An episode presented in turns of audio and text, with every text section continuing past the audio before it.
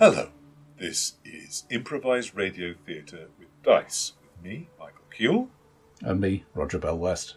and uh, the weather isn't exactly blazing summer here. It was, it was horrible. Yeah, yeah, it's going to be again. It will be really horrible, all, all that hay fever and what have you.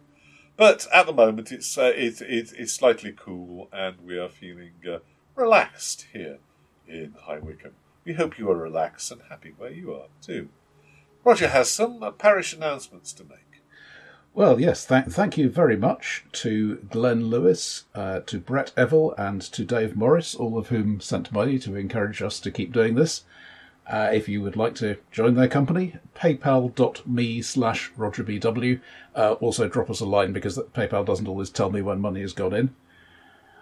I also have a correction to make. I, I have been kindly reminded when, when I talked about uh, Watson Hall last time stretching from uh, the south coast to the Midlands, it, it, it's been pointed out to me that Yorkshire is not in the Midlands. No, no, Yorkshire is no, up north, and, and it can stay there. You know, it, it, it's all past Watford, what can I say? Yeah, we complain about American sense of geography.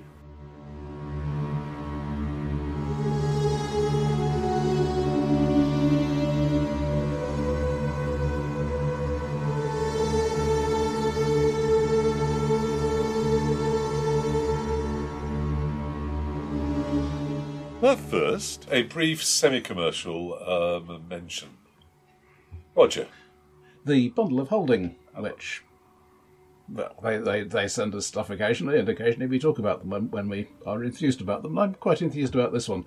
Uh, Tunnels and Trolls, oh yes, and a reoffer of some of the other Flying Buffalo stuff. So, Tunnels and Trolls, we, we've never actually talked about it at great length, though there, was a Horticulture episode about it, which I'll refer you to. It's one of the very early RPGs. It was always the not ter- not taking things terribly seriously. yeah, yeah, which caused them. It which caused them a few a few uh, j- j- jokes in the spellmains, which they they really ought to have regretted at the time. But um, They, they have regretted and amended since. yeah, um, Um, it's very very simple. It's not the simplest RPG there is, but it's very simple. It, it has multiple stats. You have some some degree of character differentiation. I think the fundamental flaw is that in the you know, late seventies, early eighties, the RPG market was largely, or the growing part of it was largely teenage boys and young men who wanted to take things terribly seriously and get obsessed about them. That's true. And D and D fed that. RuneQuest fed that in a slight, slightly more sophisticated way. And Tunnels and Trolls basically said, "No, it's a game. We're having fun." Yeah, beer and pretzels. Beer and pretzels was their cry. Um, and uh, given that, it, it nonetheless, um, uh, my friends at uh, the Grognard Files have uh, have gone on a bit about uh, Tunnels and Trolls, and it being a precursor of a lot of things that came later. Of the idea of a single unified mechanic, which in their case turns out to be the the saving throw, which in D and D was a little um, weird and unnecessary, but which they turn into um, something like a universal. You can figure out how the characters can do anything system. Yeah, it, it it's basically um, the the inputs are uh, the difficulty of what you're trying to do, and the stat you're using, and they these fit into a, I think I think it's a two d six, but it it's a slightly weird thing because you you doubles out and roll again, so that will happen quite often. So what what we've got here, uh, we've got the rules, we've got a whole bunch of solo adventures, uh, which yeah, Tunnels and Trolls was one one of the things that started solo adventures on, and in in RPGs, yeah, and largely largely they didn't spread because it, it, it's a lot of work to do the stuff in paragraphs and shuffle them and so on. But anyway, uh, it's a lot of work to it's a lot of work to write. But if you can't find anybody, and apparently uh, people wanted to be playing D and D or RuneQuest or Traveller or something like that, and if you can't find anybody to play t- Tunnels and Trolls with, I think it may have been a. Not only could they do this thing, but there was a certain necessity to it. Yeah, I mean, obviously it gets a bit more mechanistic, and as far as I'm concerned, that's not really what I what I role play for. No, I might quite. play Descent instead, but we've said that before. Um, there is also uh, several, several um, what they call GM adventures, in other words, the more conventional sort. Uh, they're also including the second edition of Monsters Monsters, which I backed on Kickstarter. Yeah, me too, Gov.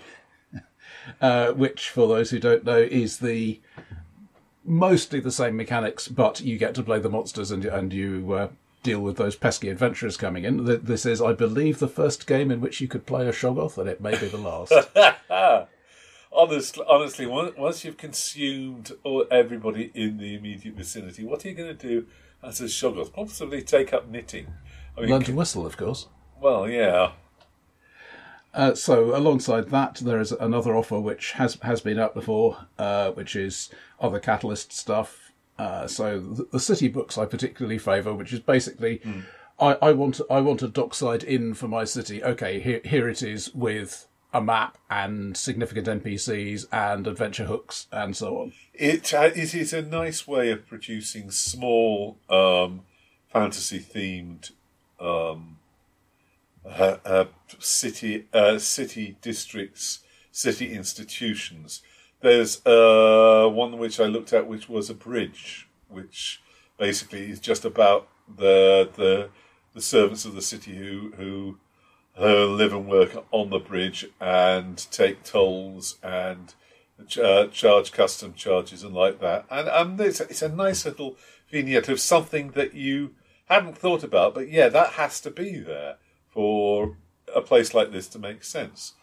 one of the things that I, that I often say is that what, what I like about role playing is that you might have said, okay, you know, there's there's an inn, and the players suddenly say, hey, we're really interested in this inn. We want to spend time here. We want to make it. We want to make it our hangout and so on. Yeah. And th- this is a great way of saying, oh crap, I didn't think of that. Right, we'll have this inn. Yeah. We'll have this bridge and so on.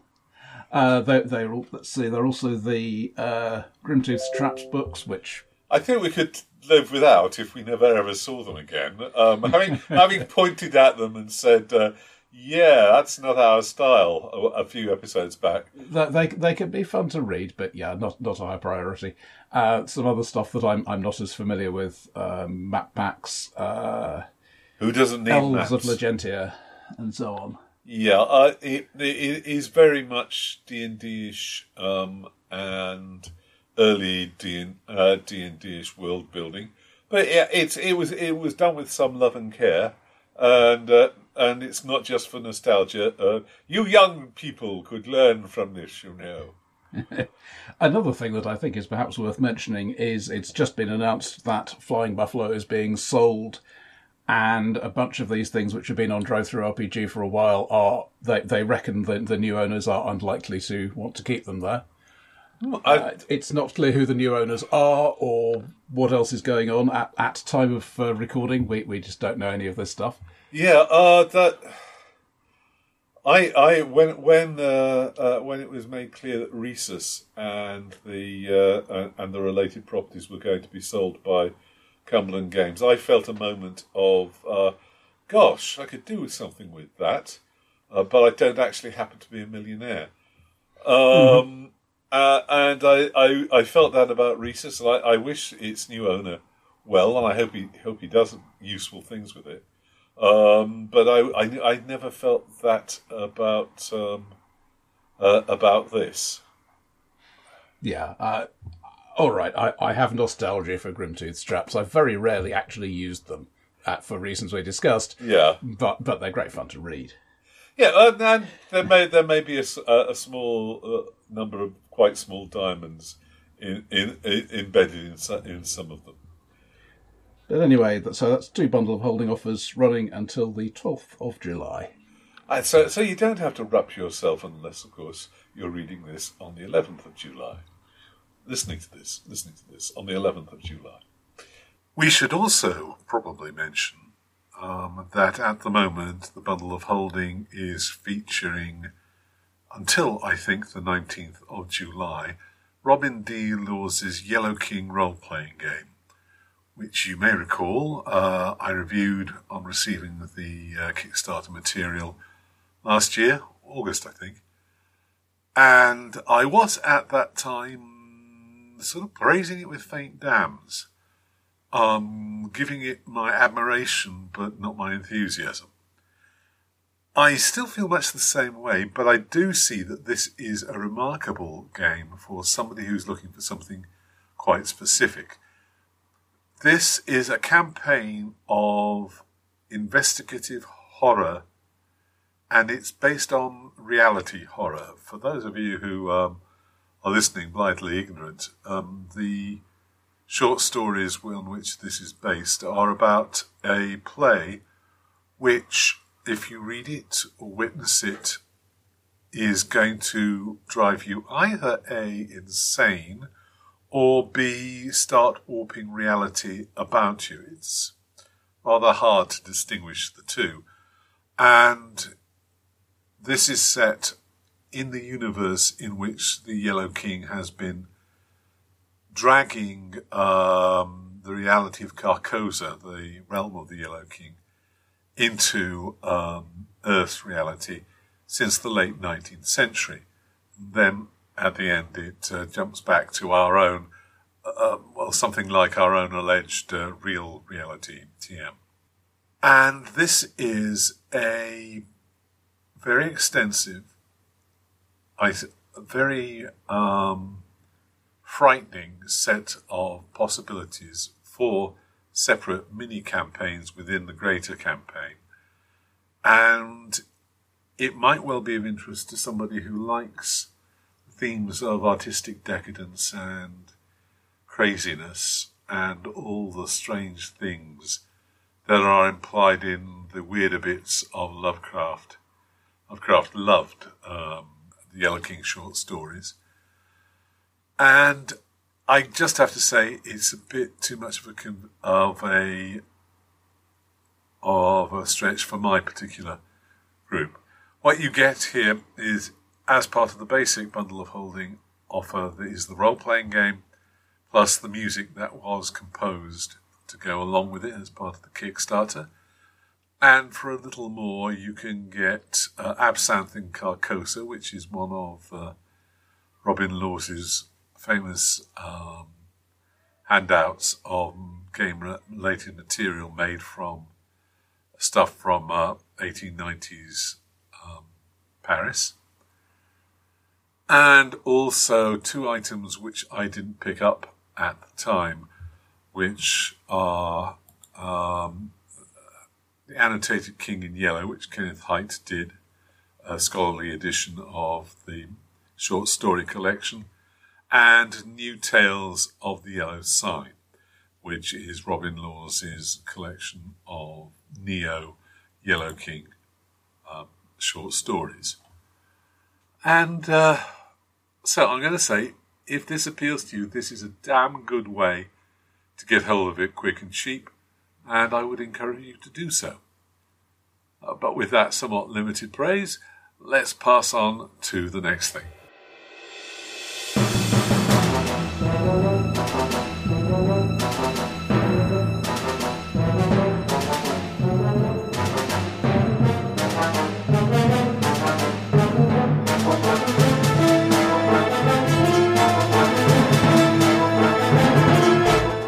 As you know, uh, it may shock some of you who have only just stumbled across this site. Roger and I quite like GURPS. Uh, we feel it's something we can run games in and um, and create characters in, and which has been absorbed into what is left of our, our mental processing capacity quite uh, quite um, firmly, and we can improvise around it. And so we, we tend to pick up new star, stuff for GURPS without um, without perhaps always giving it due consideration. But also, I'm... to be fair, I've I've become their primary go-to lead playtester, uh, in that which is mostly an administrative job, you know, keeping things running and so on, rather than necessarily digging down into the weeds of every single book. But that means I get a whole lot of comp copies. Yeah. Um, and uh, I was actually looking forward to Realm Management. Um, and I'm gonna, and as you can probably tell, I'm going to be a little bit ambiguous about it. Recently, um, they have been moving from um, mechanical realization of particular types of characters, even particular types of equipment, and particular types of genres, into providing more generic rules about things that are in game universes but are more abstract. Social things. Um, there have been books called Social Engineering is mostly about that, about it, it's a, it's a book and a series that I that I very much favour. Yeah, um, and, and particular. Uh, all right, tell us what it's about, Roger. Well, broadly, it is giving a bit of rule support for the sort of thing which in, in core GURPS is is, is mostly uh, make a reaction roll. That's how they feel about you. Okay, now see if you can impl- improve that with a diplomacy or a fast talk or whatever. Yeah. And so it, it's saying things like, okay, if you want to say you're, you're in a city and you want you want to hire somebody to do a particular sort of job, how how hard can it be to do that? Um, are they going to want more money than usual? Uh, what what sort of know, how does your reputation feed into mm, that? Yeah, all, all that's but it's.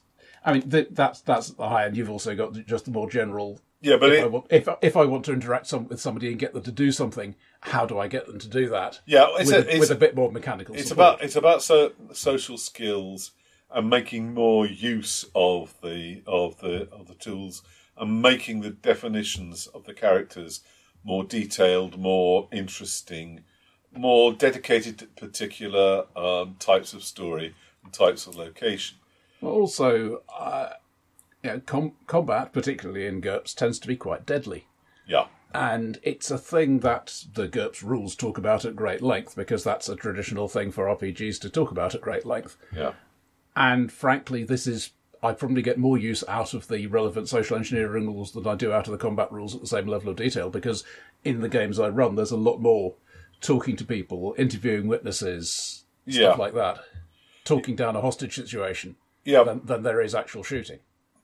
Um, uh, and the nice th- thing thing about GURPS is uh, when the moment comes when the when the psychopath picks up the gun and starts murdering the hostages, you you're right there with the uh, with the ability to start shooting them. uh, but uh, but and from that from that uh, as a stem off from that, they wrote uh, Boardroom and Curia, which is about um, organisations and not, not technically a social engineering book, though. Obviously, there's some overlap. Uh, yeah, yeah, and then they, and they wrote uh, what oh, school, school, the school thing.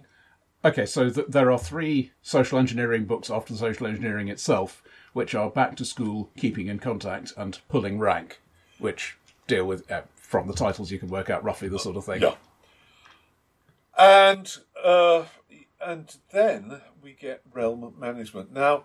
Uh, Boardroom curia allowed you to stick a set of descriptors and numbers onto any sort of organisation.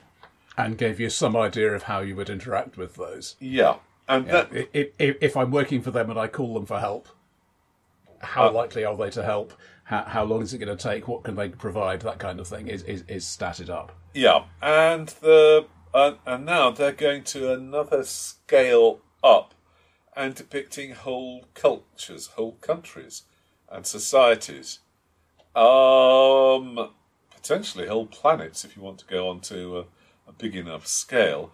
Giving them numbers about economics, numbers about population, numbers about health, um, descriptors about how they're organized and how that's going to affect the numbers and the players and it goes into a great deal of detail. There are lots of descriptors of good things that can happen to um, uh, a realm, a country, um, or, or, yeah, or you, whatever. You could, you could scale it down to one knight's manor. You could scale it up to a to a star empire. Yeah. But I think I think the common factor is you you you have either one or a small number of people who are making the decisions. And, and who are in charge, and who in this it's sort of assumed the uh, the PCs are going to be numbered at least amongst the minor members of, and um, and, and, and there's also a list of bad things, disasters, um, social disruptions, what have you, and those are supplied as random encounter tables, which is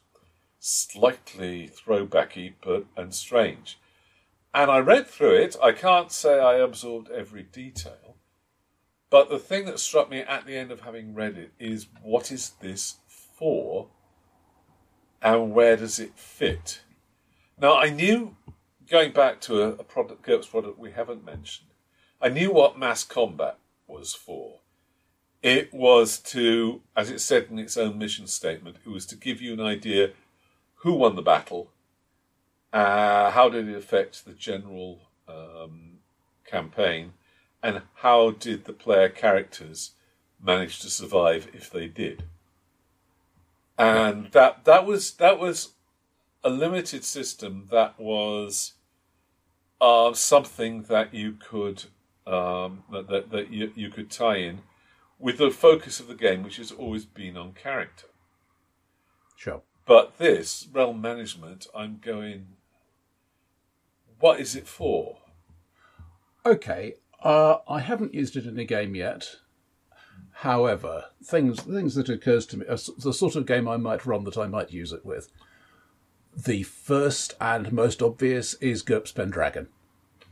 Um, I take your point. Now, I've I've always said that I like the trait the traits and passions in Pendragon, so I would tend to use that system. But if I were doing the same sort of thing in GURPS, where you know part of what you do is you care about your home, Yeah. or the place or the place you rule. Um, this this would be the system for that, and I th- I think that's the lens I'm looking at it through. In, in the first instance, it's it's not meant to be the complete focus of the game necessarily. I mean, it could be.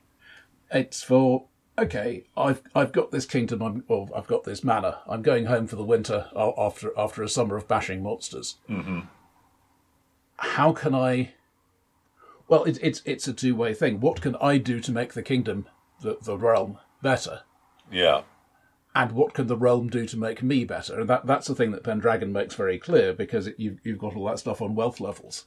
You know, if if if, if your horse herd dies, then you ain't going to have a new warhorse next summer unless you pay for it. Yeah. Um, uh, and if you're uh, if you're going out into the field with tattered um, stockings and um, and and, and last year's uh, a surcoat, then yeah, then you are going to be laughed at by the more fashionable knights. Beehives, beehives is what you want. Can't go wrong. Inserted where? No, it, it was a bug in at least one version of the Pendragon um, manor rules. That, that beehives were the things that got you the highest return on investment by a factor of several. I'm not sure that's a bug. It may be. It may be. Um, Also, you get a check on energetic if you go and watch them. okay. No. No. so- well. All right. Can, So, uh, so, that, so that, so that's number yeah. one. Okay. Go on. Um, now I don't know if, if you have ever played. Uh, I didn't, but I know people who did. Uh, the Birthright set. No.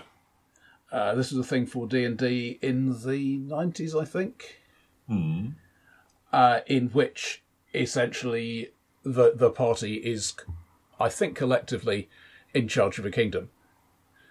Uh, and that that was on a very similar level to this, in, in that you you would ha- you could you know, obviously go into as much detail as you liked, but what you had was an overall resolution for what is the health of the kingdom like, Yeah. how how well are we running it? Can can we get away with invading our neighbours? What happens when they invade us? That kind of thing. I, I think that that was often used as an independent game, and you could use this as an independent game, but that's not the primary thing it's for. Uh, I, I, If you're I'm go- if, tempted. If you're going to use this, I think I think you want to use it as an interlock uh, an interlocking game uh, with the with the adventuring um, narrative, character driven bits. Back in the day when I was playing a lot of Rolemaster, uh, they brought out. He says a- that without shame. It's astounding. They brought out a box called War Law. Yeah. and that was essentially a small to medium scale combat system, a war game. Yeah. But it had all the interfaces hooked up so that you could. The the thing it did that was revolutionary was to say it's not just I am the leader. Yeah. What can I do? Or I am an independent hero. What can I do? But what what if I'm one of the guys in the rank and file, preferably rank? What happens to me when the general screws up and we lose the battle. Yeah. That kind of thing. And I I think this is this is a, a similar idea. It's yes, you could be in charge of it, but you, but you, I could also see running it in the background for hmm. okay, we've we've got these two, three, four kingdoms struggling a bit. How how is the struggle going? What is the general feeling of it? What are the things that the kingdom's spy masters are going to want to employ expendable PCs to do? Mm. Is it going to be go over there and pinch their big relic? Is it going to be find the spies here, and so on? Yeah, I. It, well, yeah. whilst I take your point, I have the feeling. All right. So I have, I have the feeling several criticisms. This is um, a complicated looking model of things that doesn't um, that doesn't seem to deliver to me to deliver the the the the, the, the story generating oomph that makes it worthwhile to keep track of all that stuff, mm. of the loyalty, of the level of education, of the current f- fiscal state. And uh, as far as I'm concerned, I love this stuff. So all right, we okay. may be starting from different places here. I mean, economist. Yeah. Yes. All right. All right. I had forgotten your affliction. The the tragedy of economics is that you never have enough or, or timely enough data. Okay. The second thing is that uh, uh, the, the, second thought that passed through my mind whilst you were talking is that if this is running in the background with uh, minimal uh, player character input, that is going to well, going to create uh, a limit to the amount of um, agency that the players have. Now, logically speaking, I don't see why I, as an individual per- person, should have any control over, let us say, the bank rate or um, in, or any or political developments or anything, but we are doing heroic narratives here. And, uh, well, that that's the thing. What what one has to decide, and we, we may come back to this, is is what is the game about? What are the PCs going to be doing? If the PCs are, um, what would you call them, practicals? Yeah, thugs then they probably don't know or care about the political situation, and correspondingly, you don't need to model it in a lot of detail. You just say, you know, we we, we are here. This this other country is sending spies to us, mm. and so occasionally we're going to meet their agents. That, that's all you need. Well, that, that's not that's not the sort of game this is for. Uh, um, uh, hang on, can I get to my yeah. last point, which is going to be my big one, which is I don't see the way. I don't see that this has worked out a way to create multiple reigns multiple realms existing at once and interacting. If you're going to have your model of the um, of the of the of the Arthurian uh, knights and their manners, then you need a matrix in which those aren't just independent um, sure. monads, um, things that can't interact, can't and don't interact with each other, but are purely uh, are purely driven off their internal autarkic economics, and occasionally they emit a night particle which goes off and does things in the outside world.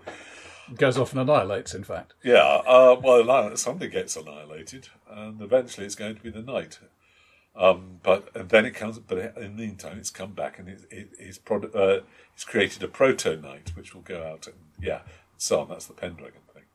And I, I said the same thing about a game which is more or less on the same theme, which is Reign, mm. which is, and I liked Reign a lot more because, partly because its level of abstraction was the right one for me.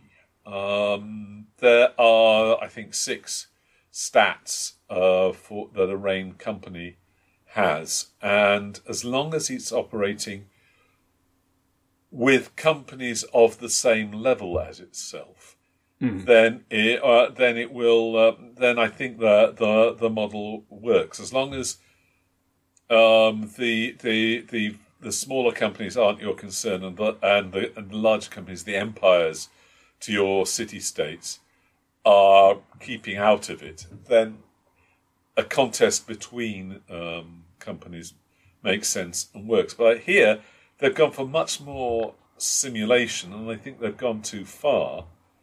Um, well, and there, there and, and and and they haven't given us any way of knitting the, the things together. Well, there, there is some uh, arrangement for um, what one might call peer interactions. Yeah. It, you, you, you can do things to the neighbouring realm, and they can do things to you. Uh, what what we don't have, that at, at least on my quick skim, was a system for saying you have your manor and it is a part of the kingdom, Yeah. and the kingdom is also an entity in this, and you know that the, there is a bad king, and the and the pathetic fallacy says that the crops are therefore bad this year. Feeding down into the individual manors. Yeah. Obviously, you could, but it doesn't have the rules support. So that that would certainly be something I would like to see, ideally. I, I think I, I think the the only way these things work at the moment is as uh, is is if each company, each each group, each realm is somehow somewhat autonomous and separate, and they're in except when the people in charge say raise me an army or buy out their stock, they don't in, uh, they don't interact that much. There's nothing that you can do that will um, inconvenience your neighbours or convenience your neighbours for that matter. Um, Well, th- th- there are very there are various things, uh, mostly in terms of propaganda and so on. But yeah, uh, I, I I agree. It would be it would be nice to have more of that. It is primarily that. An- another thing that um, occurred to me as a as place in which I would use this. In fact, I was quite disappointed when when the books dealing with this came out and didn't cover this side of things. Is the post-apocalyptic um, GURPS After the End is is one of the uh, selected bits of GURPS series, yeah, uh, and it, it is specifically for the post-apocalyptic setting. And what I want to do in a post-apocalyptic setting, because you're an economist. this may make me unusual, is to say, okay, here, here is my band of here is my band of PCs, and that's fine. But they want a home base, and they they want to improve their home base. They want to make it more defensible, so they can go out and, and bash things somewhere else and not Yeah. have to worry about rushing back. Um, they they want to improve the industry so that they can have neater weapons Yeah, all that sort of thing. To me, that isn't a very important part of the post-apocalyptic game, uh, and it's something that those books, to be fair, they didn't say they would, uh, didn't treat on at all. I seem So- I seem to recall uh, I, I I gave this as a, as a fairly light uh, those books a fairly light skip through, but uh, I think there were things there, but they weren't developed and they weren't wor- worked out. So, if I were running that style of game, I would certainly want to say this. You know, the, this is the sort of resource of your your home base, and you know. Sometimes refugees are going to turn up uh, and say, "Can can can we join you? You seem to have nice big walls." and uh, yeah, sometimes you're going to expand your territory. Sometimes you're going to, going to try to uh, work work out the the um, secrets of sharp things Yeah, and so on. Um, and that that to me would be a thing I would love to have as part of a game because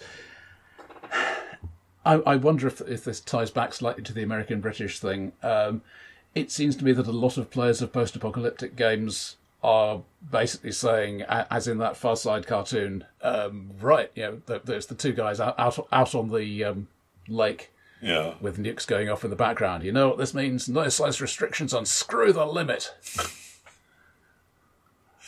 yeah. Whereas what, what I want to do is, okay, what can we build back? What can we avoid losing? Yeah, and and uh, and can we find somebody to be the lord of the manor, please, so we can tug our forelocks being British? that's not true. We don't actually like. Well, that's not what the lord of the manor is for. The lord of the manor there is to take responsibility and blame, and to be talked about cruelly behind his back. We want to be annoyed that he's he's asking us to tug our forelocks. Yeah, I, I should say I should say a personal note on this. yeah, Um, there are some GURPS authors who, whose prose styles I particularly enjoy. Uh, Phil Masters, True. William Stoddard, and some some I don't. And Christopher Rice is one of them. I, I, I like him as a person. I think he has some wonderful ideas. I just don't quite like the way he writes. That's that's my problem, not his problem. You know, there are probably people who feel the same way about me, but but it does cause a bit of friction when I'm trying to use something that he has worked on. But yeah, that that it, probably it, isn't true of anybody else. it strikes me that when it comes to uh, realm management, there is a sweet spot between what would doubtless annoy your um, uh, your economic modelling heart uh, too much. Like uh, things like Legacy, which is the powered by the apocalypse thing, which is multi generational and very mythical and Mm-hmm. very very hand waving. In I mean, there are resources. There are there are stashes of ancient tech, and there are um, surpluses of of um, of food, but it, they get traded and they get used up, and nobody's going into very precise details about it. And some of the details that do get precise tend to be made up as you get as you go along for the sake of the mythical history. Well, And and Uh, uh, and, as a- and, and then little further along the scale, there's things like uh, um Fate and Hero Quest, which we must now call Quest Worlds because of copyright reasons. uh, Um, they, which they, they have either released or sold the Hero Quest trademark. Uh, that, that, to that, it, yeah, it was. Um, I think it was a deal that was done. I don't think Hasbro got the better end of the um, of the deal. Uh, well, they're, they're relaunching Hero Quest, the board game, so Oh right, uh, and and everything must be terribly clear for American markets. All right, fair enough. Um, I was going to say there's all right uh, that things like um, Quest Worlds and Fate are almost right for my degree of uh, of simulation here, in as much as they use descriptors and a unified um, resolution mechanic, which says you can use the same thing to describe and resolve the actions of individuals as well as the actions of organizations and realms and companies and what have you. I think of the two, if it weren't for the fact that some of the latest generation has got annoyingly narrativist, I would prefer Quest Worlds. Um, but yeah, I, I, I don't think I'm going to try to uh, force you to use this this uh, Yeah. system. I mean, apart from anything else, as with any GURPS book, um, it, it's beyond the basic set. It is not going to be appropriate in every GURPS game. It's probably not going to be appropriate in most GURPS games. Yeah, it's just that uh, I like. Uh, uh, I've been looking ever since the disaster that was Aria Canticle of the Mono- Monomyth um, uh, for a, a good government and realm managing sub game, extra game. Um, what, what was the uh, the the exp- Mini, mini game is the is mini the game that, or or, or a game that you put on top of an already existing um, system, and then there's a phrase for that which I've gone and forgotten. But I, I have never, uh, perhaps because I'm a, an idiot perfectionist, I've never quite, quite found the thing that I've been looking for. I think somewhere between Realm and Hero and Quest Worlds, Realm and Quest Worlds, there is uh, there there there is a, a means of doing this. Oh, and I pref- I found found that I preferred Realm to this uh, to uh, Reign rather. Sorry, going back to Reign to um, uh, to uh, Realm management, and that's slightly worrying. The, Realm management. the went- impression I got, I, I haven't looked hard at Reign, um, is that largely you're saying we've we've got these resources and how do we allocate them this month, year, whatever. Yeah, that that they um, and and you are moving in and out of adventurer time and council time on a regular ba- basis. One thing that, that struck me was that uh, re- realm management says one action per realm per month, and realm re, Reign says um, uh, you've got these resources they deplete as you use them, but you can keep on using them until you, they're all gone, depending on how desperate your situation is, and uh, and how. well, you, you can you how can much do you extra wanna- actions by spending more resources in, in realm management. uh, yeah, I, I, I admit I missed that point. I will admit. But yeah, I mean, as I say, it's it's not a system I've used. It's not a system I'm going to tell you to use, but it's it's a system I feel positively about and may well use at some point. Whether whether that's going to be most of the people I play with aren't especially interested in engaging in, in that particular sort of detail, um, as well as at the PC level. I tell you what, I think that I, I might get a lot more enthusiastic for this if I saw a good, um, worked out example, um, a long, uh, a long uh, description of a setting at this level. I think I might be able to say, yeah, that that that I can make that work to a degree. Mm. A horrid thought occurs to me that you could do this with the post usurper, uh, the post uh, destruction of the emperor, a, a, bit of Banestorm if they ever get around to. Um, uh, if they ever get around to actually publishing that, you there's a setting where you could have the empire just fall apart into squabbling factions, and then Mm. have a war be- between them to resolve who gets to come out top. That's such a terrible idea, terribly good idea. That I don't think this quite works with. Oh, oh, Well- write it down, Michael, and, and try and remember it when you. Glue, glue it to mass combat as well for the actual war side of things. Yeah, you could do that. Um, I'm not sure it would be wise. I'm not sure it would sell, but you could do that. Yeah. Okay, well, maybe I've answered my my own question. What is this good for? Except that I'm not going to do the work. You know, I'm not. And you know I may. You take it. Onward to the next thing.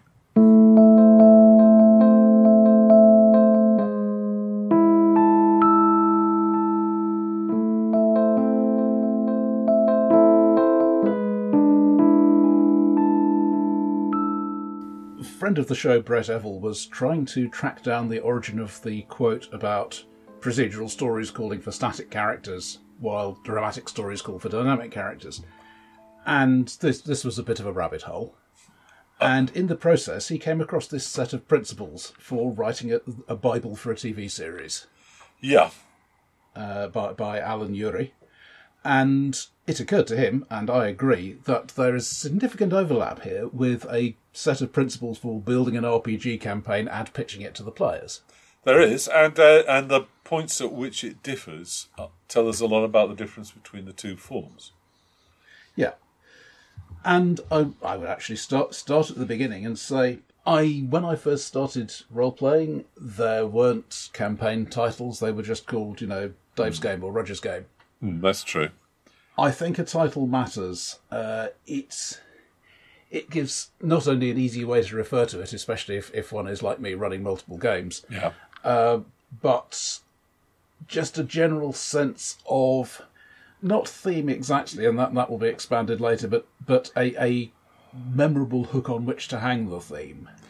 It's it's that your primary it's not only your primary source of advertising to uh, players and people you want to boast to. It's also it's also a means of getting gelled in your own mind what it is you're doing exactly. I am currently running a game uh, set in the, the mo- uh, in the moment that I mentioned earlier, uh, the moment after the death of the usurping emperor in Banestorm, uh, which I didn't come together. I, it started out being called The Emperor's Men, and then when I decided to make it about um, about the one of the emperor's uh, uh, uh, magistrates who are going around hearing appeals for him because he's far too busy, and and because I uh, I wanted to emphasise the fact that Megalos thinks that it's a, a revived Roman Empire, I called it lictors, and they are the the guys who are going around carrying a badge and uh, beating people up for information and generally investigating things for the incoming magistrate so he knows what's going on when he, he rules on appeals. And once I got that title, everything gelled and I, I knew where I, I was going with it. Yeah. Uh, similarly, for me, I, I, I talk about the World War II with Magic campaign, Yeah. But it is called Irresponsible and Right, uh, which is a Churchill quote. It is f- from somewhat after the war. It is better to be uh, irresponsible and right than responsible and wrong. And given that this is magical special operations, definitely skating on the edge of what, what is legal even in wartime, uh, that that seems appropriate. Yeah. So, um, next next point is a, a statement of the genre. You know, is is it a drama, sitcom, science fiction show, and so on, mm. and and then, then break that down a bit. And while I would say that not all RPGs have to be in a recognizable genre, they should they should at least give a handle. Yeah, something you can. Um, I, I'd say that, that if you're going to sell, if you're going to define a genre for geeks, then you're going to have to make it more specific, more subgenre ish at this stage than you would with um, uh, uh, with, with a bunch of money men from Hollywood. Yeah, because one of the things that, that, that Hollywood's going to care about is okay, can can we set can we shoot in actual places that we can just travel to, or we, is everything going to be on a custom, expensively built set, uh, which, which, we which we don't care about? And how, and how, how much CGI do I do I, do I have to pay for? Mm-hmm. Um, yeah. Um, whereas whereas um, a while you can. Um, uh, uh, you can say say to um, a you can say to a Hollywood man, "This is going to be a Wild West movie," uh, you're going to have to say to um, a geek, "This is going to be a Wild West steampunk. This is going to be a Wild West fantasy. This is going to be a Wild West with all of the all of the dials turned up to eleven um, setting."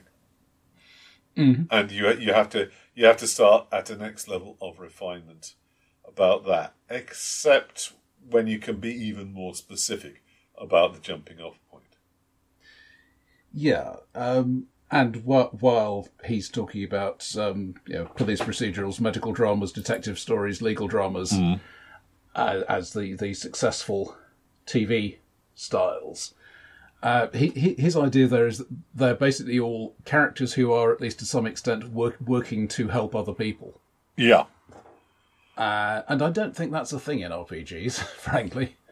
Uh, given how much of it has grown out of D and D, which is yeah, all right, maybe you save the village from the orcs, but they're going to pay you for it.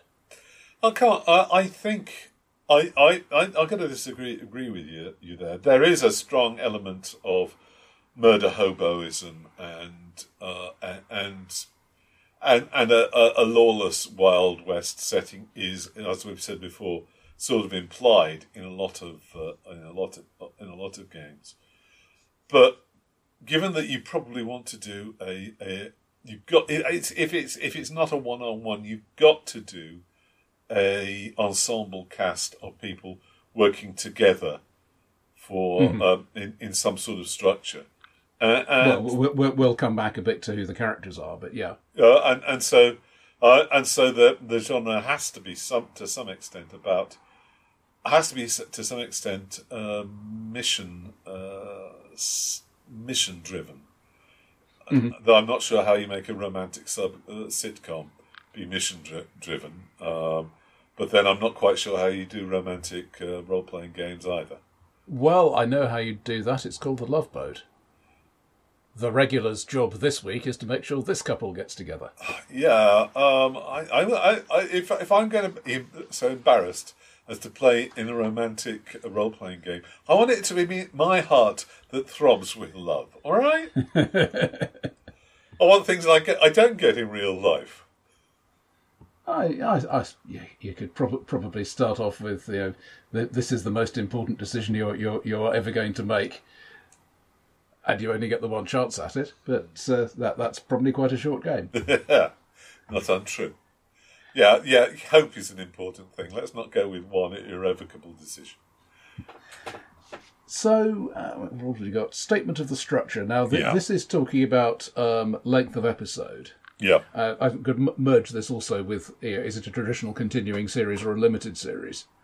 Yeah. Uh, in, in other words, do you say we keep going until the ratings drop off, or do you say, right, it's just this which which is traditionally more, more the British style of you know we we will make these six episodes, and then if it turns out later that people liked them, we will try to get the cast back together for another another lot later, but it might not be you know the next yeah. season or anything like that. Uh, also, is it episodic? Or how episodic is it? that, that that's something that I, th- I think has slid a bit in recent years. And, and, and to me, the standard TV show now is basically you can tune in and have at least some idea of what's going on, but there will be some degree of ongoing plot, even if it's just nodded to for a few minutes in each episode. Yeah, the I, I think one one important thing about structure here is is it a journey going from place A to place B towards something, Battlestar Galactica? Is it returning to the same safe haven at the end of each um, episode to um, mm-hmm. Hill Street Blues? Uh, uh, just because, um, yeah, uh, there, there there is the there is the base and the place that you that you return to. Um, Doctor Who actually is uh, is sometimes doing both at once, going to new planet or, or location of the week, and yet he, ta- he takes his home. They take their home with them. Well, you you could argue that uh, Battlestar Galactica, in effect, did something similar, although there is the theoretical progress, mm. uh, particularly the original series, uh, somewhat less the revived one. Uh, there there is there is the planet of the week thing. You know that something happens, yeah. either to, either to the ship or at the planet we're going past, and we have to fix it. But at the end of it, we are back on the ship. Well, yeah, except that uh, with Battlestar Galactica, the ship, more seriously in the revival, um, the ship is never safe. It's always mm-hmm. fleeing. There's always danger waiting for them out there, and um, and and and the extent to which you can go home and put your feet up at the end of each episode is uh, is a major influence on how uh, how the thing works. But I yeah. think what's I think we've said this before. What's popular nowadays is individual episodes of the type that the that that the series is set up to do, but with a little bit of uh, of, of of ongoing story moving towards a climax, and that's mm-hmm. some and that's something that works very well in RPGs too. I think the the thing that I would want to dig at in the campaign setup level is is there a specific goal? Is this we want we want to you know, survive survive the Second World War and and try try to get Britain coming out more or less on top, hmm.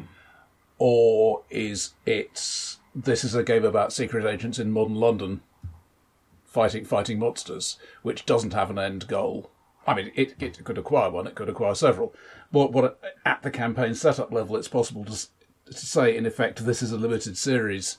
This is about this particular fight, and when this particular fight is over, the campaign is either going to end or it's going to change a lot. Yeah.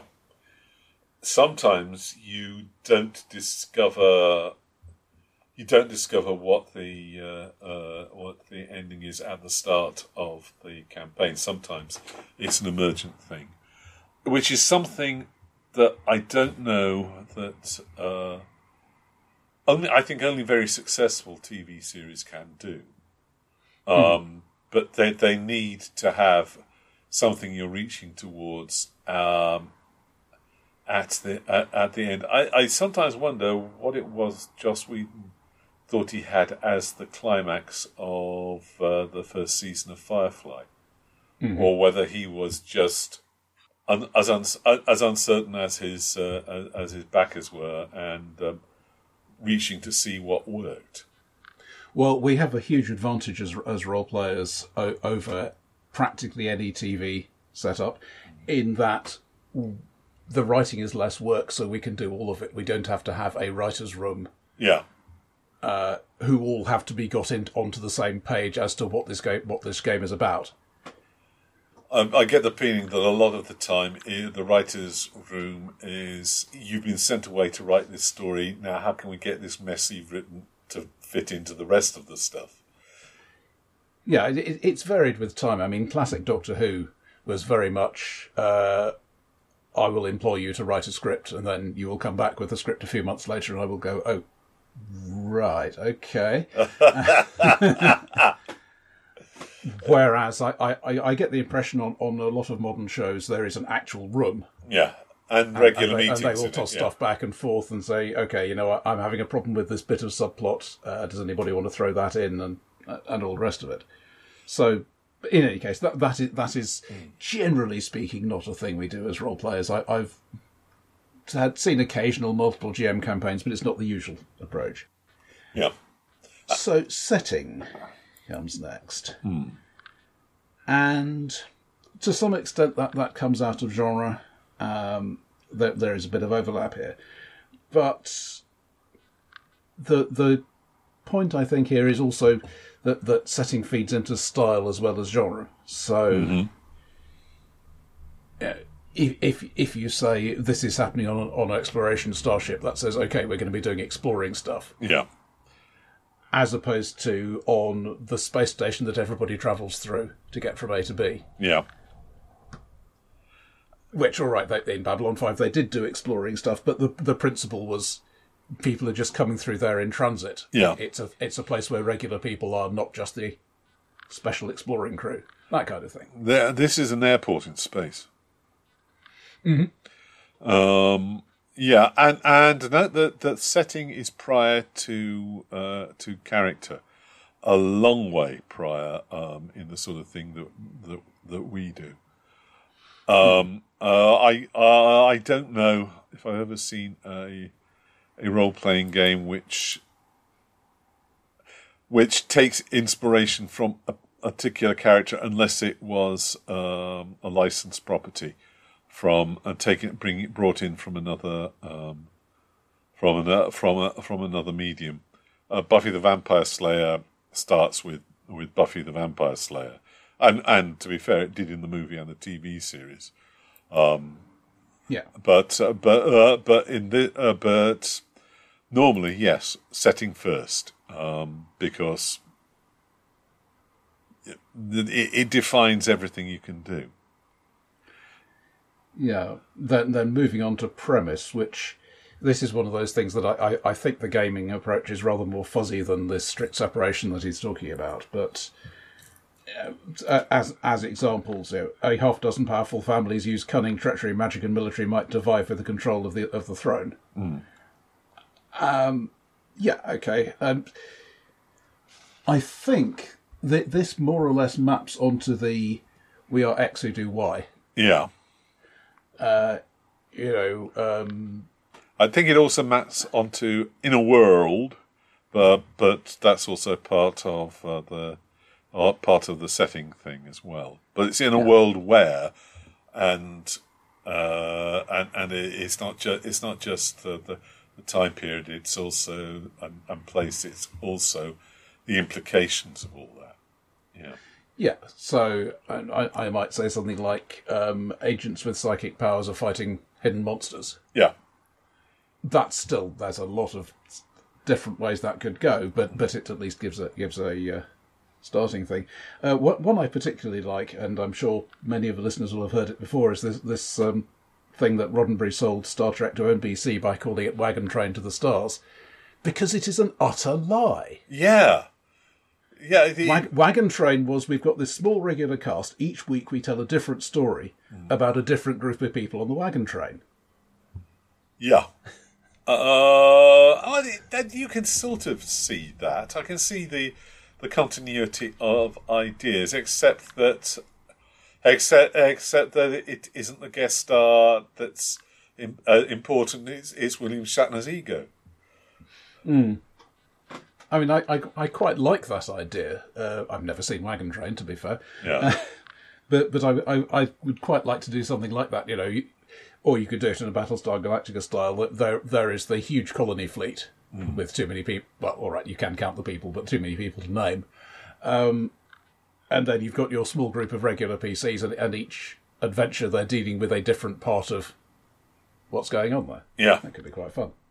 And and and there are already people on the path, some of whom don't like you, uh, but you're only passing through their stories and uh, passing through their towns, and uh, maybe for good and maybe for ill.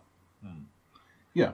Yeah, yeah. Battle Battlestar Galactica does actually map better to Wa- Wagon Train now that I think of. Not that I ever watched much Wagon Train back in the day. I think I may have been five. You know. Yeah, so th- there's mention of, uh, u- using it, a setting tweak to make, make a thing interesting. I think we've probably covered that already, and we- we've already said that the, the shape of the story, the, the the agents fighting monsters, can be put in a different place, and that, that's the thing I think we're quite used to doing as as role players. Hmm.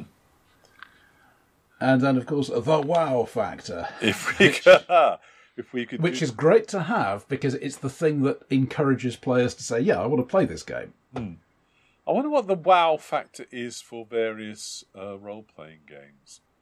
Um, uh, Tekumel is um, adventurers discovering an ancient uh, uh, magical empire where they rip people's hearts out on a regular basis. Uh, is that a wow factor? The impression I get from this description is that they're starting off with the assumption that shows are going to be set in the real world, and if and if you have anything that's not strictly normal real world, that counts as a wow factor. I mean, one one of the examples is uh, Big Love, you know, a fundamentalist Mormon with three wives is a, is a wow factor apparently. To to most pe- to most people, um, yeah, th- uh, three Stuff the audience isn't used to. Yeah, yeah. I would call having three wives an ouch factor rather than a wow factor. But then, Oh, you just got to pick the right ones. obviously, yes. I mean, I, I, I mean, Key key point here: number one needs to help you pick number two. you stick. the- I'm not going to ask upon what basis you're making this fine, nor will I encourage Chris to listen to this particular episode. I, I have known some people who are living in triads. I don't think any of them are still going now as triads, but some of them came apart amicably and some of them didn't. So, yeah. Yeah, Uh, then we move on to the lead character, and obviously, to a large extent, you're going to be saying that this is the thing for the players to do. But but I think we've we've already described, and if we haven't, we need to the sort of character who's going to be in there. This is the are who do Y. yeah, Um, You're working for the agency. You've got to be people who would be willing to work for the agency and whom the agency would employ. yeah, yeah. That that's a limiting factor. But I, I, I don't, I don't think a lead character comes in, into it.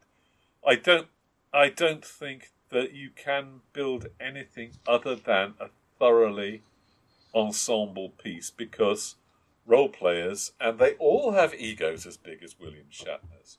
Now, looking at um, Star Trek, it would have been much better, the original Star Trek, uh, st- starting out as a, a, a as an ensemble show, or at least starting out as a lead-driven show with somebody who wasn't as um, a, wasn't as concerned about his own status as Shatner, somebody who could give time to the characters who came up who they discovered were interesting after they put them in and discovered what the actors could do with them. I mean, hmm. I mean, they, they, they, they didn't start out thinking of Spock in the way that he turned out. It was what the actor could do with it, and and for a role playing game, you have to take what your players can give you and make the story about the characters they can do well. Um, And I, I don't think you've got uh, you you you don't have. Um, I mean, maybe the day will come, but but if you're the if you're the GM of a game, you don't have the casting director uh, between you and the prospective players. Um, uh, you, if, uh, you you you you don't have somebody who can say, "I'm terribly sorry, we've gone with another artist for this." You have to Well, take the people you- you can- you get. You know. that I think there is a mechanical um, effect to that in that quite often I've, I've said something like, okay, we're going to need somebody who is a specialist in firearms. And one of the players will say, okay, I'll do that. I, I, I'm not going to be defining personality types. Well, yeah, except except that personality types are normally what people do well. I mean, Well, that, that's the thing. I'm, I'm prepared to let I'm prepared to let them be quite free on that within the basic constraint of you are somebody who, who would be employed by M. I Don't Ask. yeah, and and you are somebody who the rest of your team, who are allowed access to um, high velocity weapons, isn't going to kill. um, uh, it, it, it is strange that more more player characters do not get fragged. Uh, but uh, uh, but maybe maybe it's because we're British and terribly civilized. What? What? Yeah, we, we arranged it to look, look as if somebody else did it. Uh, we arrange complex social embarrassments. Um, is our is our idea of fun. But yeah, I, I, I, I don't know. Would there be an advantage having a lead character, or are they aren't they going to be resented by the um, other players? Buffy. Well, in, in, in a Buffy. TV series, you need a lead because the structure of the system expects a lead. Yeah, I'm not sure why it does, but uh, I mean, you you can spread it out a bit to maybe a lead pair, or you know, some, something like CSI has, uh, I think, about five, four or five, what you might call headline cast. Well, something like uh, The Good Wife, or for that matter, The Good Place, has um, one central character whose concern defines what's going on. Yeah, But- and then But I, I defy you to show me, and and and House likewise. Uh, but I defy you to show me the lead character in a um, in a cop drama about a team of detectives because hmm. Well, the, the cop dramas I'm most familiar with are, are the various CSI series, and each of them very definitely had a lead. Hmm. Um, and I- But at the same time, they're, they're not the one who does everything, kicks everything, and so on. I mean, they're, they're Yeah. often the father figure to the team, but the rest of the team can do stuff too. And I, I think that's going more in the right direction. I mean, ob- obviously, we, we've talked about this, I think, before when um, talking about borrowing other forms of fiction. Most fiction has a, a smaller uh, group of significant characters than a group of PCs tends to be. Yeah. Um, uh, I'm five, i- uh, and I suspect that may be a, not just the difficulty of handling more than five or six players, but also the difficulty of getting a narrative to knit together. Um, is is why there is a limit on the, the number of core players. How many did uh, Agents of Shield have? One, two, three, four, five, six, which um, was perhaps too too many, which may have been why they wrote one of them out as a traitor. Spoiler. Spoiler. I've yeah, I've lo- lost a lot of interest in that when it started being okay. This isn't about ordinary people living in a world with superheroes. This is just about superheroes, whom the ordinary people have turned into. Uh huh. But yeah, that's me. So uh, he he talks about irony, and I think it's more of a twist. Um, so you know, ye- yes, you're going down a dungeon, But you're archaeologists.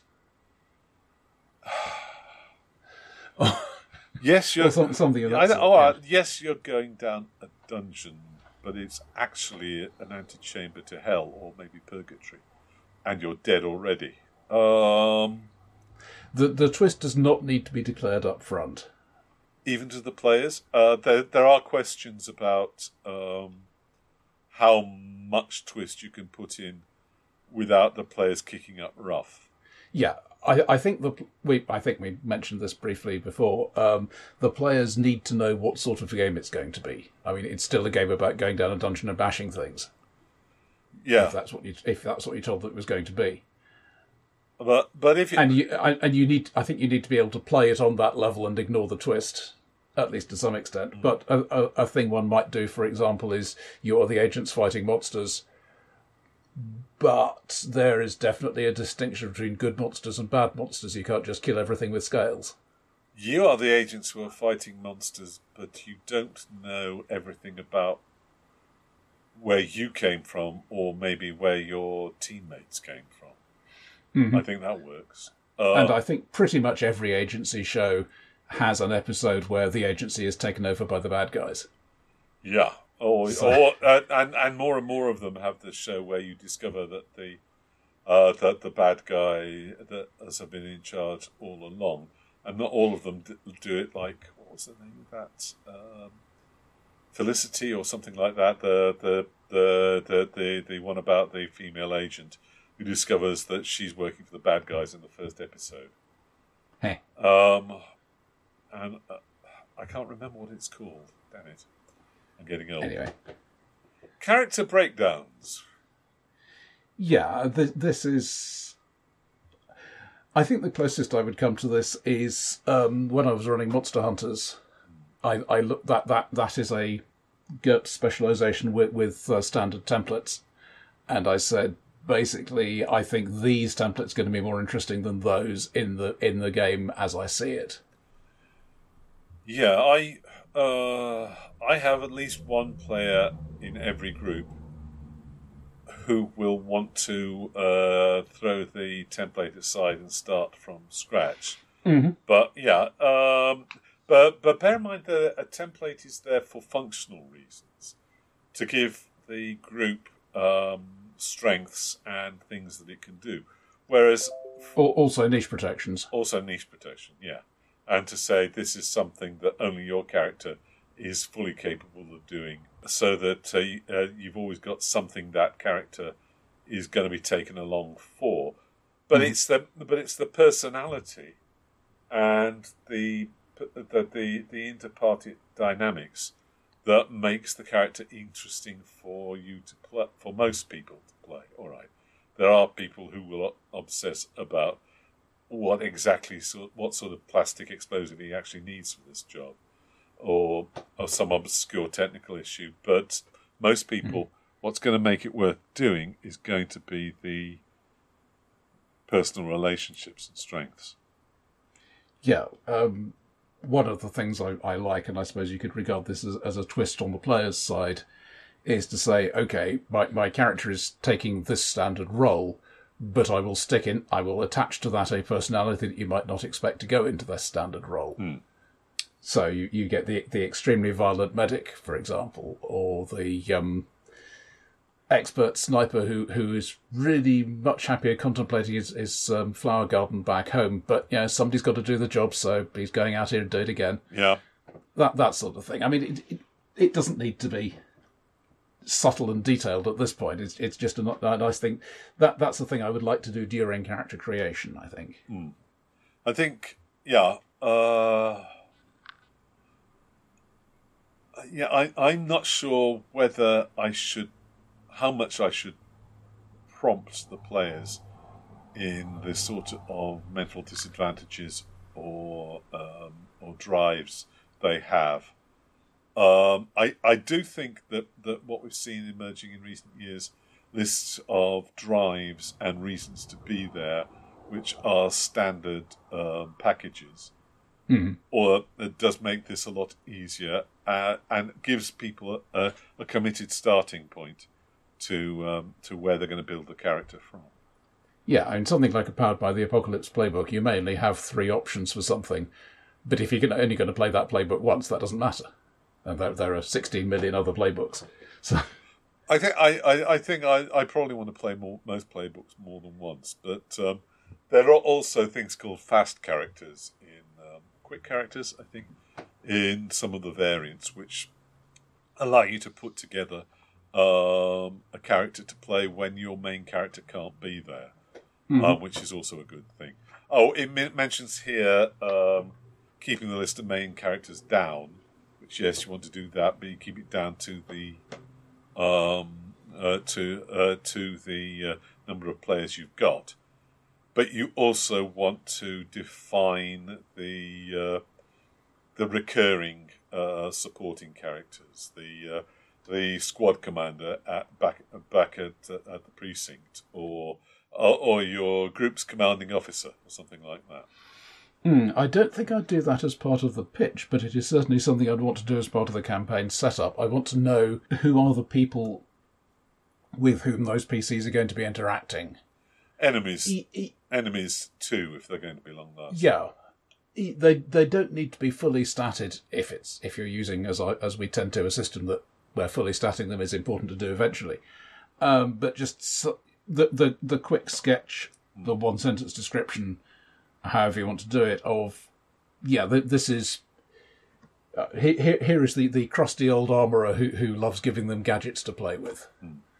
Um, here, here, here is the the sober sided boss who who secretly yearns for the day when he was doing this himself.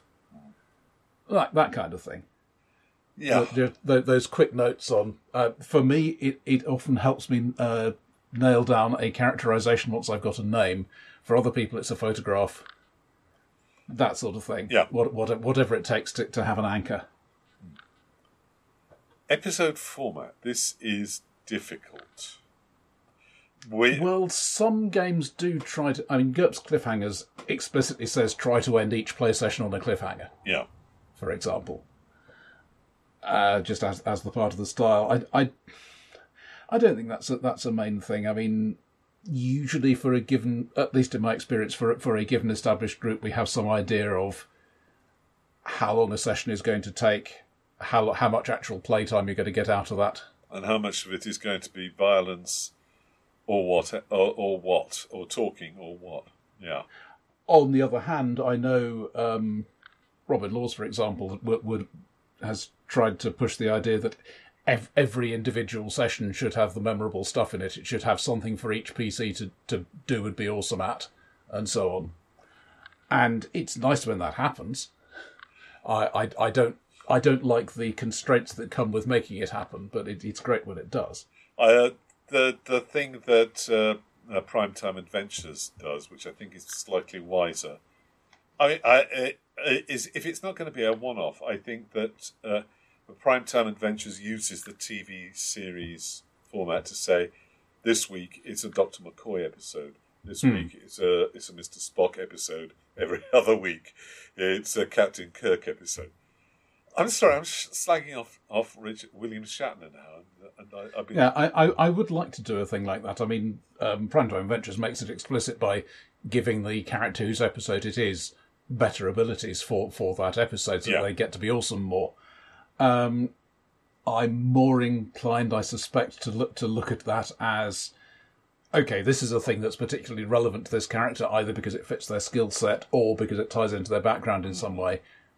And that, of course, is the session where the player doesn't turn up.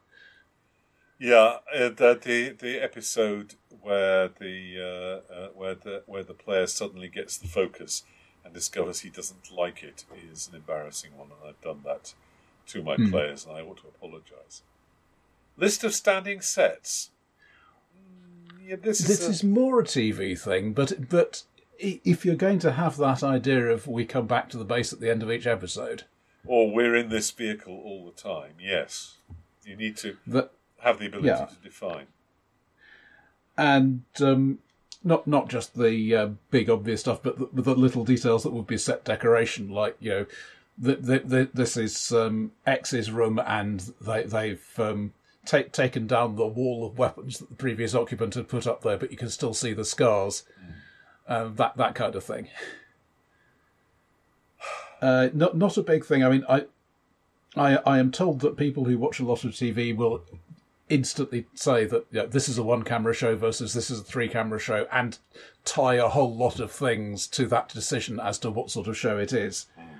Um, I'm not quite that exposed to it, but I, I think it's it's very nice to be able to say, okay, we're we're we're back in the lab and it smells of chlorine as always, that kind of thing.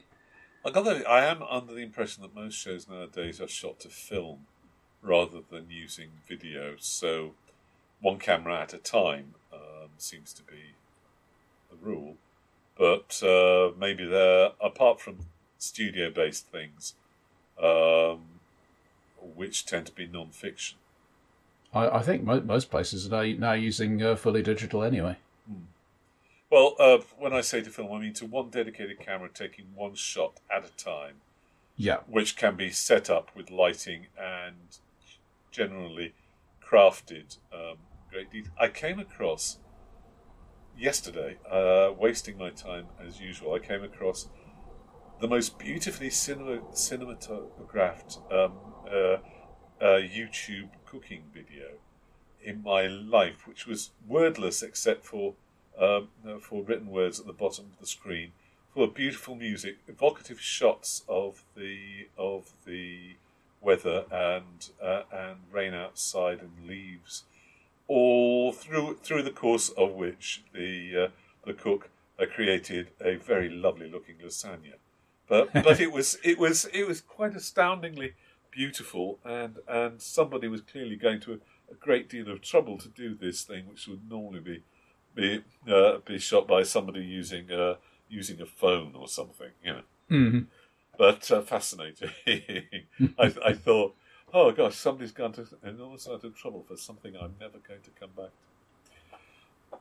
I, I feel quite strongly about lasagna. So. Oh, it was called a hundred hour lasagna. Look it up. It, it, it was it was it was a brilliant uh, piece of, uh, of, of of shooting. Anyway, uh, we'll we'll put a, a link in the show notes. I feel guilty. Spe- I feel guilty about. Yes, uh, you can go too far with this. This is not a thing I put in the pitch. It No. would have to go. It would have to go in the campaign notes, and al- also a, th- a thing that TV doesn't care about, but I do. Things like, all right, we've got hyperspace. How fast can you get from A to B? Yeah, you need to you need to have the the, the, the working out. Famously, Heinlein once spent an immense amount of time of working out the mathematics of a of a space maneuver, which was only going to take up once uh, one or two lines in the final thing, but he, he felt that he had to have it just right. I think the thing that you need to have written down and perhaps explain to the players is the meaning of social institutions um, and and things like that, which aren't necessarily always fixed. A thing like the difference between um, a guild and a company um, or college was something that absorbed um plenty of time in RPGNet this past week, and and there there are things that people use, but especially um, especially uh, uh, TV writers who ought to know better, sometimes just throw out because they know it means something, but they don't particularly care what. and if it means something Yeah. specific in your in your games, you need to be able to uh, to say, "I've told you this already, and what I'm telling you now is consistent with what I told you before." Also, uh, while, while we don't have multiple writers, we do have multiple players, and that means you can't get away with saying, "Look, just don't poke at that bit, okay?" Yeah. Because they are going to poke at it. Yes. Yes. They, they, Always. Uh, uh, you tell you tell them about it, and they're going to want to know about it, even if it was a throwaway line. Honestly, I should I should appreciate more players who understand when I'm being throwaway, and that and uh, and they they don't have to go and investigate what happened in the tavern. Yeah. Now, pilot episode synopsis and episode thumbnails. I think to to me this is that thing I say if if, if I can't come up with fairly quickly with about ten adventures, Yeah, then the the campaign set up as I have it doesn't really have the legs I think it does. Yeah. I, I Now, the, my my bias is I, I, I like building new campaigns more than I like running individual adventures. So for somebody else, they, they might well find it easier easy to come up with stuff on the same basis all the time. But um, yeah, I, I at the very least, what what are the general sorts of story? You know, are, are you going to do the go to a place and get a thing and come back? Is it perhaps sometimes going to be a person? Ah, is somebody else going to try, come come to you and try to get your thing and take it away? And so on. Yeah, just just Yeah. work, working it out at, at a high level like that, and then then break it down into this is the sort of these are the standard adventures. You may not run each standard adventure very often, or you may only run it with major variations. But this is the sort of thing that can happen to these people. I Uh, in, in, in a Monster Hunters game, it, it, every adventure is essentially we, we find out we find out rumors of a monster, we track down the monster, we fight the monster. Well, I think I think, and then uh, we fight the monster the first time. We fail. We go and do the research, and then we come back and, and, and kill the monster. Save it, save it, uh, saving the team member who has been captured by the monster. In the meantime, I, uh, I, I, I say that I would say that ideally, and I've broken my own advice thousands of times. I think I want the pilot episode, which is either in medias res or getting them involved. I want a handful of episodes that that run off that and show you the, the run of the campaign, and I want at least one thing that might end up being the climax. Uh, and those are the things I think you ought to have at the start. Oh well, look, the next thing is the series finale. Um, So yeah, so I, I those, those three headings: pilot episode, episode thumbnails, and series finale. Um, those those three should be built together at the start of the of the the enterprise. Yeah, e- even if the length is going to be indeterminate, I think it is worth having in mind. Here is the sort of thing that could, if not end the campaign, at least say, right, this this is the end of this run of the campaign. Yeah, um, this is this is where things are going towards. Um, this is where you find out, and maybe there is a way forward from there, or maybe it's going to be the next generation. Who can tell? Fact section. Yeah, which is not so much relevant here, but because I, I, I suspect that a, a show Bible gets gets read by people who are actually getting paid to write for the show. Well, it's a, a also your facts section should be the thing that you are adding to the Bible um, on a rolling mm. on a rolling basis. It's it's a part of the maintenance of continuity. Um, and here are the things we have said, and here are the things. In in in a in a Bible, it's here are the things we understand to be in the background um, and we may or may not get to. For instance, there was all, the whole business of, uh, that Roddenberry had planned about Dr. McCoy's failed marriage and his daughter from the marriage, which he, he really wanted to bring in, but it never happened. Mm. Um, which I think is interesting uh, to be there.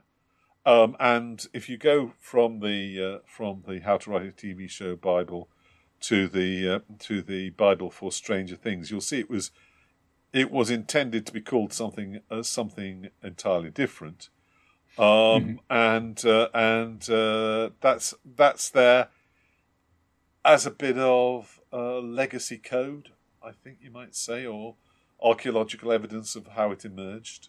Um, it's, uh, there there may be interesting things in the fact section that the game never gets to, but it should yeah. also contain the questions that your players have raised, the things they've asked you, you've thought, oh, that's a good point. I never thought about that, and you go away and write the uh, the, comments about about it.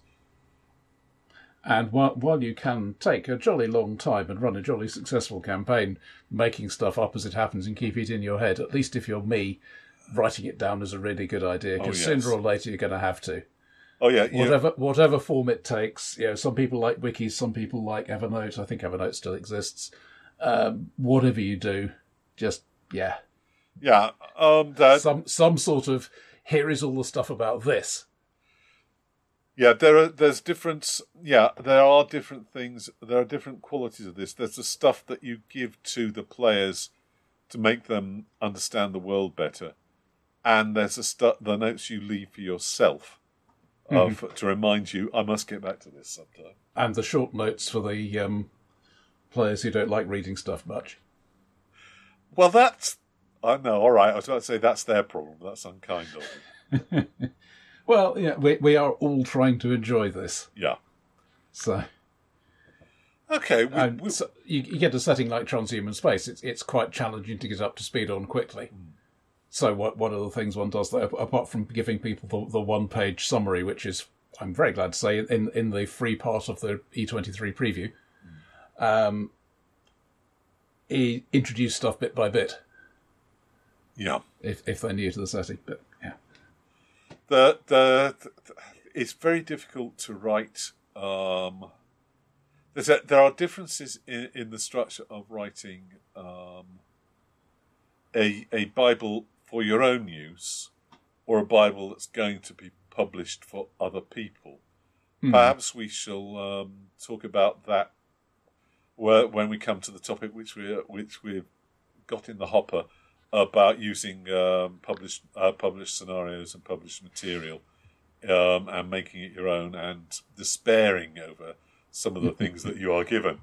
But but that, that, that will be for a future month. That will be for a future month. I think it's uh, important. Uh, this this will this this whole chat about TV Bibles is is going to uh, reflect into into that.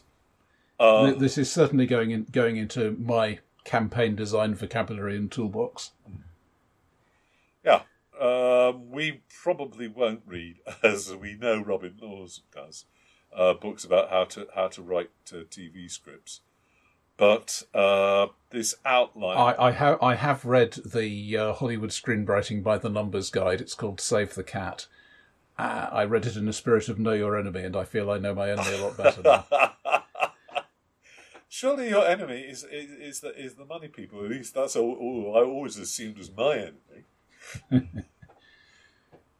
uh, but then you're an economist. I know. All right, fair enough.